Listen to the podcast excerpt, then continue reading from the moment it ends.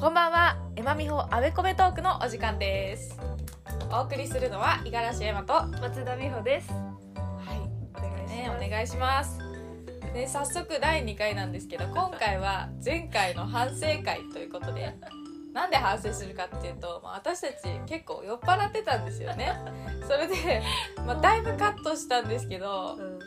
もうかなりもうやばいところがいっぱいあったんで、まあ、それについて反省しなければならないということでね二回目にして反省そう会。2回目にして反省会です 面白かったね聞いてみて、ねめっちゃ面白かった。自分たち言うのもあれだけど。自分たちだから自分たち以外の人はあんま面白くないかもしれないそうそうそうそうなんかやばかった酔っ払ってる。やばかった。ね特にエマが。すいませんでした あのね最近何やってるの話の時私があの 私は最近ものづくりしてますみたいな。うん。絵描いたりアクセサリー作りしたりうん。そう依頼受けてやってますみたいな話したら途中でなんか急になんか割り込んできてなんか美穂がこうやって「私最近働く欲がなくて」ってすごい嫌ってたあれあれはね。そう。編集してちょっとあのいけないところをねそうカットしたら。いきなり割り込み女みたいにな割り込み割り込み情緒不安定女。いきなり私の話の途中で。お酒の缶を置いてね。それであの 自分の働く意欲がない話をしだしたみたいになってるんだけどあれはね私の話がちょっとグダグダすぎていろいろカットした結果 ああなっちゃったっていうだけなんで美穂さんは病んでません。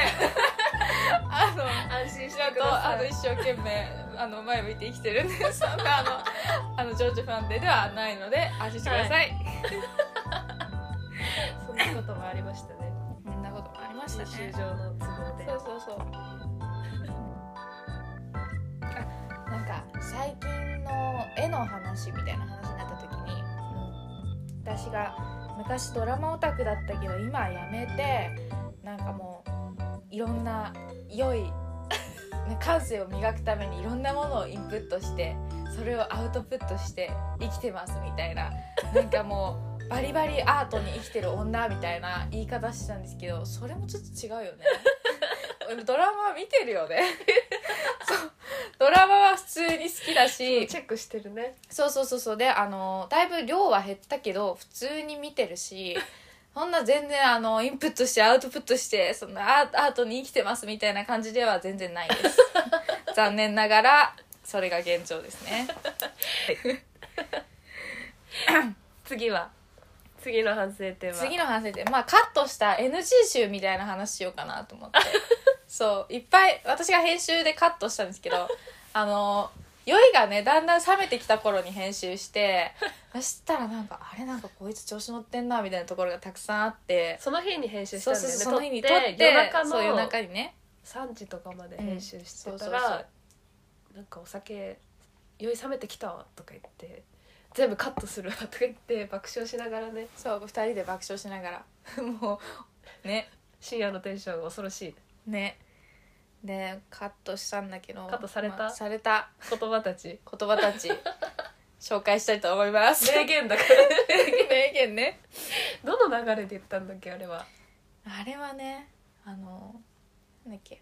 まあ絵見せた時。そう絵見せた。絵見せて。う、ちが、まあ、本当にすごいって言ってうん、その時からねそその時からだんだんちょっとあの調子に乗り始めてしまったんですね 私はねそれでなんかあの美穂があの「この色いいね」みたいに言ったところに「でしょ?」とか言ったりとかあとなんか美穂があ「さすがだね素敵だね」とか言ってくれるのに対して「あそんなことないよ」とかじゃなくて「そうそう」とかすごい本気で言っちゃってるんですね。